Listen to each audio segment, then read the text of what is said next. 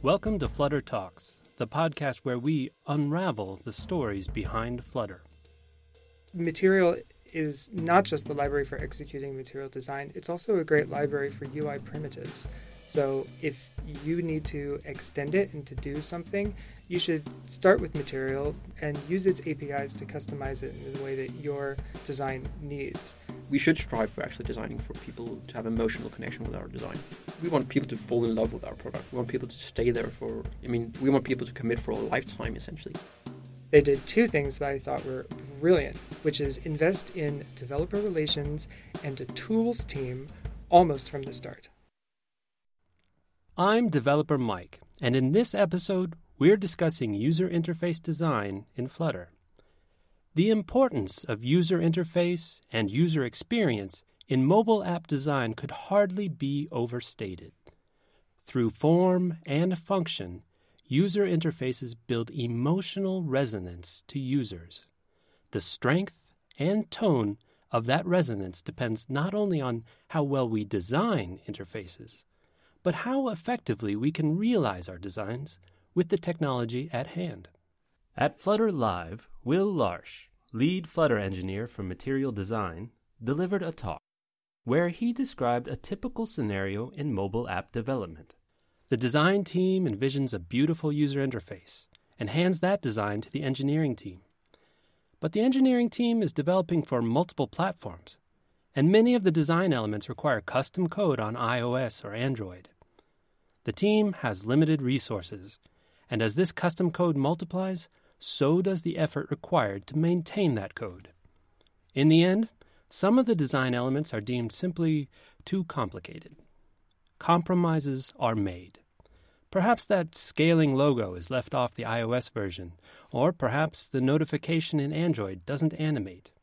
We'll fix those later, we say. But later stays, well, later. We never get to these improvements. In the end, the implemented design may fall well short of our designer's visions, and that's a shame. But at Flutter Live, Will told us that Flutter changes this recipe. No more do we need to compromise, and no more will we need to tell ourselves later.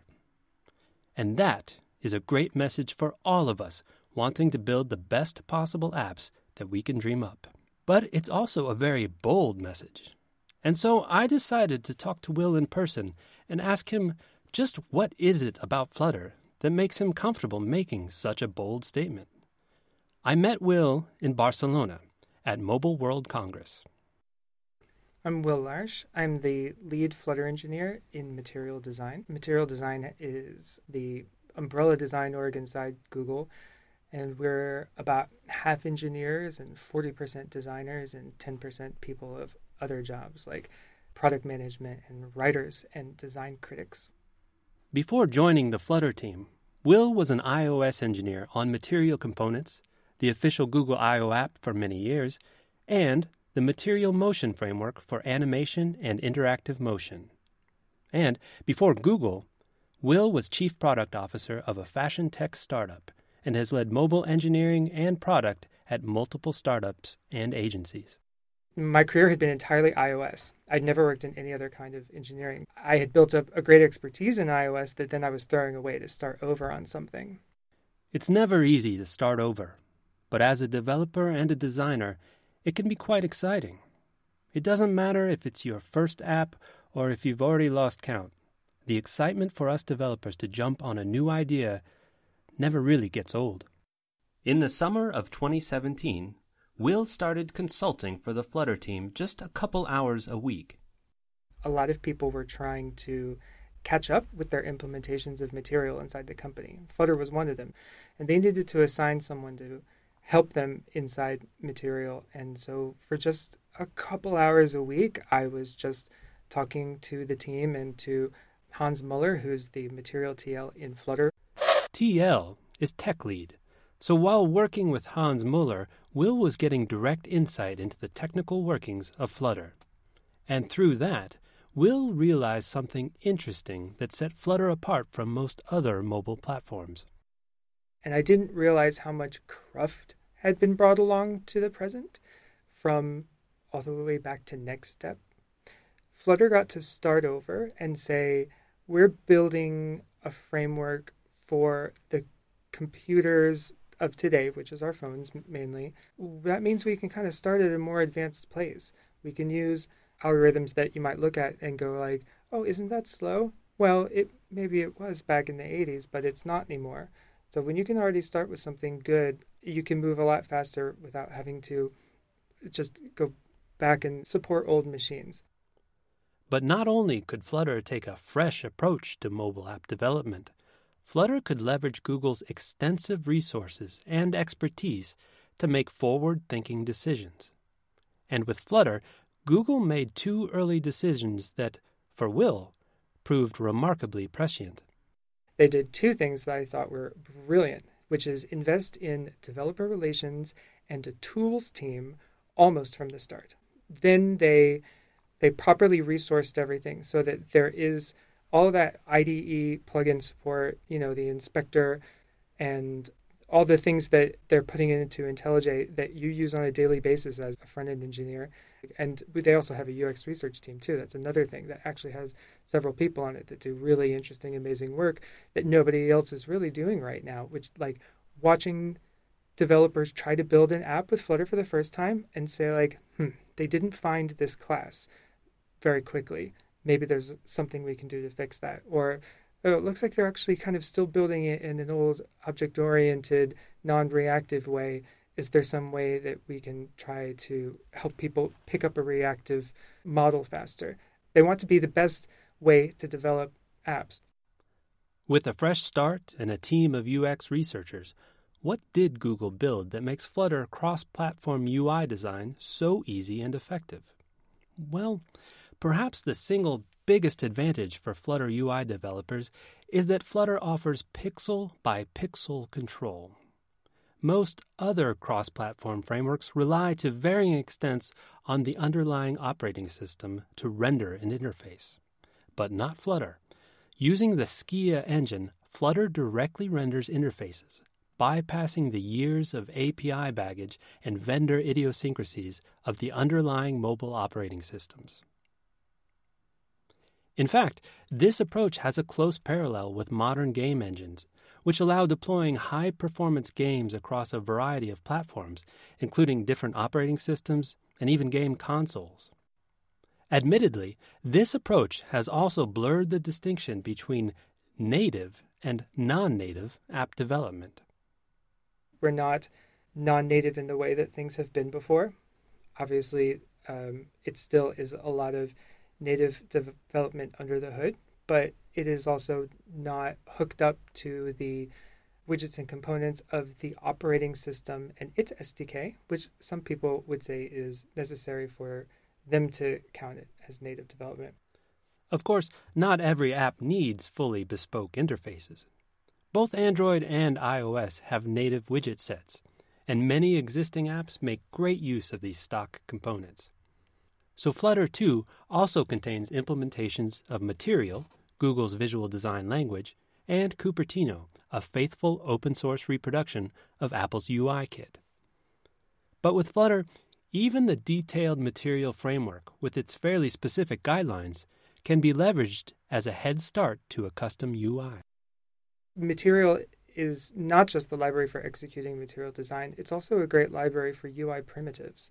So if you need to extend it and to do something, you should start with material, like with material button or whatever, and use its APIs to customize it in the way that your design needs. It's not supposed to be handcuffs. It's supposed to be guidelines and guidelines and then a, a, a, library of primitives that allow you a great place to start so that you start from beauty and then hopefully if you start seeing that things aren't beautiful anymore then you can be like ah maybe this is where i went wrong will's perspective from inside flutter looking out is illuminating but there's another important perspective that of the developer what is it really like to design and build a custom ui in flutter to get this perspective I invited Jacob Christensen to speak with Will and myself. Jacob is a founder at Reflectly, a company that built its hugely popular and award winning conversational journaling app in Flutter. Essentially, Reflectly is what we call a conversation-based journal. So uh, instead of having like a blank page journal where you just would fill in thoughts from, you know, how your day was or what you were doing, we prompt you with very contextual questions. So it's kind of a conversation you have with our little robot called Reflectly. It's a very good way of interacting for users that don't naturally know how to just put down words on paper, because it's very hard for people actually to do that. Um, so we found that a lot of users really love the simple or simplicity of actually being able to just get these top of mind problems out and kind of offload them somewhere, even though it's stored digitally. Just knowing that it's somewhere down on their phone and actually stored somewhere safe is um, is something that's very very helpful for them. Jacob and his team made the decision to use Flutter back when Flutter was still an alpha product. Using an alpha product involves some inherent risk, but Reflectly's decision was born out of its frustrations with existing mobile cross platform frameworks. We just experienced massive issues with React Native, unfortunately. We, we were a small engineering team, uh, myself for front end and my co founder for backend, who's also an ama- amazingly talented backend engineer. But we were two people and we had to scale this app. And we had about a couple of hundred thousand users at the point in time. And that's a lot of people. So you're like, okay, either we continue with these problems we have with React Native, and mainly was pushing new features and just not seeing consistency across platforms. So we would push, let's say, a new feature that would include a statistics page, and the render just wasn't there on, on Android. We couldn't actually get, for example, nice smooth animations. We couldn't get uh, something as simple as shadows just on elements, um, and actually have performance that was also there. And we were seeing all these null, null pointer exceptions here and there, and just random things pop up because essentially it's JavaScript, so not so good. So we were really frustrated with that. And then in the end, we just said enough is enough. We want to move on to something else, and it it needs to be something that we can actually move fast with with a small team, like essentially one person for front end and one person for back end, and then scale that up to you know all these users and actually push features on a weekly basis. And we looked again in the market, and we found Flutter, and it looked extremely promising. I did some initial tests, and the render was just essentially so unanimously consistent across Android and iOS that that was amazing for me. I was astonished at how well it was actually performing across the platforms. And it was still late alpha, so we were still, of course, very vigilantly worried about how do we do we actually take a leap of faith into this platform or this framework, or do we write it natively and actually get two code bases out? The alternative was creating two code bases. But Jacob and the team wanted to keep a lean development team one front end and one back end developer, scale their app globally, and push new features on a weekly basis. The prospect of maintaining two separate code bases would be expensive and a large burden on this small development team. Luckily, we took this leap of faith and started writing. And we initially thought it was going to take a long time. We kind of set off at least four months, but actually got the project completed in two and a half months. And that was with a full rewrite of front end and back end uh, where we actually went full Google stack for everything and built out a ton of new features on the way. We built out uh, subscriptions. We built out essentially everything it is today with uh, some minor tweaks, of course. See, that's the kind of story that just blew my mind, especially when I was beginning this. I can like Flutter as much as I want, but I'm not using it to build products. When when people on the outside use it to build products and have better performance than I expected, I mean, you couldn't make a better day for me. No, it's amazing. Yeah. It really it it sounds like I'm advocating for Google in some way, but it was just so mind blowing how well it actually performed when I first looked at it. And of course, back then, I mean, it was all Material Lab examples and a lot of a lot of kind of the brand of this is Material, and then you can do Cupertino and stuff. And we were a bit at loss in regards to how can we actually take this and make it into a custom Flutter app and do custom design because we wanted to do our own visual identity we wanted to people to point and say, okay, that's a Reflectly design. Because when we scale for web or anywhere else, people need to this to have this unanimous experience across our, our platform. So we were looking at it and say, okay, how, how do we actually build this? And I was extremely astonished as how well the documentation actually was at that point in time. This was late alpha still. Earlier, Will discussed how important it was that Google invested in a strong developer relations team early in Flutter's development. This was something Jacob noticed immediately when building Reflectly. The tooling itself, even in the early stages, was it was there. It was there. It was just from the day one. It was like like okay, we had some people using IntelliJ, VS Code, whatever you wanted to use. Tooling was there. You know, plugin support for IDE. It was it was it was very, very helpful to get going. I think I can't really speak to the experience today because I'm not seeing with fresh eyes. But when I started again, the finding the right widgets that you needed to use and kind of digging down into the basics of it, the docs were very well documented again. But back then it was a bit hard for me to kind of know what goes where because it wasn't very clear. But I feel that it's much better today. For example, I try to onboard as many engineers as I can in my social network to try to try Flutter because I love it. I think we're all trying to do that. Yeah, exactly. Yeah. So it's like, hey, have you heard of Flutter? And they try to uh, to give it a go. And and a lot of people really love it when they get going because there's just so much from the get go. You have so much help to just get started. So many examples, so much community work about this that has you know full GitHub repos with examples, full GitHub repos with you know just different ways of implementing functionality, and so much helpfulness in the Flutter community to kind of say, okay, you have a question, it'll get answered very, very quickly by people who know, you know, from the core Flutter team, who just jump in and say, you know, this is how you do it, this is how you should do it. The Flutter team's commitment to strong developer relations continues, with the Flutter team delivering continued improvements aimed at the developer. In Flutter 1.2, released just a few weeks ago, Google released a raft of developer tools available for multiple IDEs or standalone. These tools assist in inspecting layouts, diagnosing performance issues, and debugging and monitoring apps. Tools like these improve the quality of life of developers, making it easier and faster for us to do our jobs, which ultimately leads to better apps. But essentially, if I want to, let's say I want to fill the screen with spinning unicorns, I can do that. And that is just unparalleled and so quick to do. Probably a bad idea for a segment, but but still, it's it's just if I want to do something, I can instantly implement it. I don't have to think for you know lengths of time uh, uh, as to how I would do it, or if there's certain UI interactions that I want to do that are impossible for me to do, because everything is just essentially possible. Because there's just so much freedom in actually creating, because you control every pixel essentially, because it's just painting. Flutter gave Jacob the ability not only to build a custom UI, but to build Reflectly's own design language, a way to resonate personally with their user base. And if you look close enough, maybe you'll find those spinning unicorns. We want people to fall in love with our product. We want people to stay there for, I mean, we want people to commit for a lifetime essentially because it's a journal. It's something you use not just over a weekend, you use it kind of as a, as a keystone habit. You want to get into the habit of journaling to actually improve your mental health. Um, and I completely agree. I mean, people we should strive for actually designing for people to have emotional connection with our design. A lot of I, what I hope we put out there is something that people have an emotional connection to because they really they really love what we put out there. They really love the, the idea and the UI that we're actually showing them and the, what they're what they're essentially using every night and every morning. Reflectly is a great example of how a unique vision for user interface can be designed and built without compromise we kind of had a premise, not that we didn't want to use material, but we wanted to see could we actually build our own design languages in this framework and actually not build on top and extend the material widgets, which we did to start with.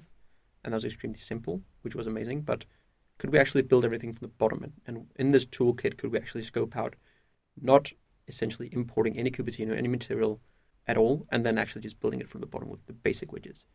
Which is um, really impressive because I think everybody understands what it's like to be working at the usual level of a UI framework and then to be like, let me drop down to the next one where everything is, you know, uh, blank, you know? Yeah, it's very blank when you start. Like you start yeah. with the basic blank black screen and then you build from there. But essentially, we looked at, as you do with any, let's say you're building a design language or a library of, of UI elements, essentially, you start with the basic things. You start with buttons, you start with text fields, you start with all the different things you want, and then you just go from there. And for us, we started very basically. Again, our design library uh, or UI library has evolved over time, as it naturally does when we do things smarter or a new way, and we have new engineers come on board who have better ideas for them, they revamp them. And essentially, that's kind of where we started. We started by looking at the material widgets and see how did they actually implement these different functionalities, drew out some ideas from that, and then just built it from the bottom up ourselves. So a button, for example, let's take that. We have two different ideas of a button. We have something with text and we have something with icons on. So an icon button and text button. Those two things should behave in a similar way. We have very natural layering in our apps. So you have an idea that if anything is elevated above the basic layer of the of the app, it's it's clickable. So it has a shadow, it has all these different natural things that you would have. It's very material, yeah. It is very material, actually. And we also have kind of an idea of natural collisions. So you can't have two things collide in the same layer of the app. So a bit material drawn, but the idea that you can build out this suite of UI components that actually behaves in the same way across the platform and extend upon those going forward. And we decided to do that from the bottom. And it does take longer time. But I think we also have a better understanding of how our app works because of it. Um, because we're using the basic components and just building from there. I mean, this is why I kind of feel like Jacob is a genius. I mean, there's not a lot of companies that in the position they were in of being new, being a startup, having all the pressure that comes along with that, to be like, we will also take a risk and allow someone to have essentially three jobs at the company, two of which require deliverables, and it's really worked out and paid off for them. So it has, it has. I mean, people, we we stand now with an extremely, I think, lean app, so to speak, um, code-wise, because we have the bare essentials of our app from the Flutter framework and can build on top of that. But essentially, also a very understandable framework when you actually step into our this custom world of Reflectly design because it is very natural to Flutter, but also I think it comes naturally as an extension that not that people have to dig into these deep material docs, but they can kind of quickly see what the idea was there. While Will was in Barcelona for Mobile World Congress, he had a chance to do a little sightseeing, and he shared with me how the experience was a source of inspiration. Being here in Barcelona, I, I went today to the Sagrada Familia, which of course is another kind of design. And design is just functional art. And so the fact that anybody could sit back and make that in their head first or make Reflectly in their head first, uh, this is what's amazing about being humans. And that's honestly the point of any software product we're making to serve humans. So if you can inspire them with the art part of it too, I think people are going to have a more emotional connection to your product. And Will is no stranger to artistic inspiration. I have a whole other life as a music theater writer and producer. That's what I got my degree in, and that's what I did before I was an engineer. I only became an engineer to pay for that degree. Uh, I had, a, had an awful lot of debt, and I needed a job. And so I'm lucky that I found one that I love because a lot of people never find a job that they love. So I haven't stopped working in theater, and I just wish I could do it full time. But since I can't, I'm going to flutter and theater. And as for Jacob, he finds a lot of parallels between his interest in esports and being an entrepreneur. I'm a big fan of esports. I also, of course, look at design stuff, but esports is kind of my off, kind of to the right hook hobby, um, which, which I look at. And I like to look at Counter Strike. We have the best team in the world in Denmark, Astralis, which is uh, kind of I'm I'm a big fan there. So I look at that when they play, and I'm an avid supporter. Um, so kind of that's that's my my world. Yeah, you have to put in the work to be the best. You have to put in long hours, and it requires patience. Uh, I think to become kind of the best in your segment. I think entrepreneurship is a lot like that. A lot of people lacking the patience part because they want to get to the top of the mountain quickly want to take the helicopter instead of kind of the climb, which is fine. But I, I think to become successful in entrepreneurship or esports or whatever you're doing, it requires it requires commitment and patience, and that is also what we're giving it. And you have to have, at a very macro level, you have to have the patience to know that it's going to take a long time. It's a mindset, a lot of the time, because you're going to get a lot of setbacks, and if you get kind of knocked out every time you get a setback, then you're probably not going to going to get where you want to go. So you have to know that it require, requires patience and drawing that parallel, I think also to to let's say the world of esports or sports as a whole, I mean it's the same. You you're going to get knocked back and you're going to get knocked out and just you know get up and get at them again. Before leaving Will and Jacob to experience more of Barcelona, I asked if they had any final advice for listeners who want to build custom UI designs in Flutter. So I've built a lot of custom design apps and then had to watch them get tested or used by people. And the thing I'd say is test it, test it, test it, test it, test it on humans because that's what matters. And don't have any ego about whether or not they understood that your thing was clickable. They didn't change it, you mm know? All that matters is whether or not people are using your app um, the way you want them to. And you can always remember that you had an iteration that looked exactly the way you wanted it to. And you can write your article on Medium or give a talk or something where you say, This is the one that I think is more beautiful. This is the one that worked better. We still see that in material all the time. We do more testing on accessibility, internationalization, and something we'll find out, oh, we now need to do this or that or have more contrast ratio between things. And the designers will say, like, oh, but I really liked the way it looked before. And I'll be like, I know, but they can't see it not everybody can see it, then it doesn't really matter. So um, make sure you you you really do build the right thing for people, and if it, and iterate when you find out that it's wrong.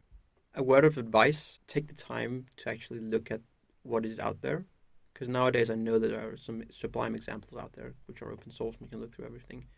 But also know that you won't probably get it right the first time. It's going to be an iteration and iterations and iterations because you're going to understand that the components you thought you needed to start with will change um, and need to be integrated differently when you go along as you build out your app.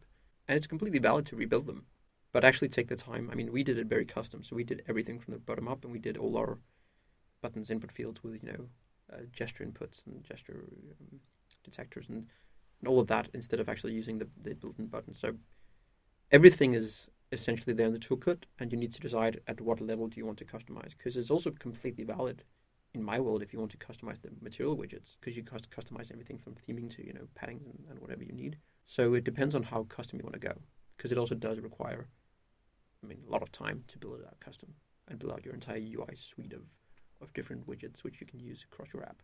But I mean, I can then say on the other side, it's also worth it because then you have something that's extremely yours. You have a very ownership feeling of what you've built and what you've accomplished. I'm developer Mike, and on behalf of myself, producer Martin Jarrett, sound engineer Anton Malmi, we wish you wonderful widgets, speedy hot reloading, effortless deployments, and of course, spinning unicorns.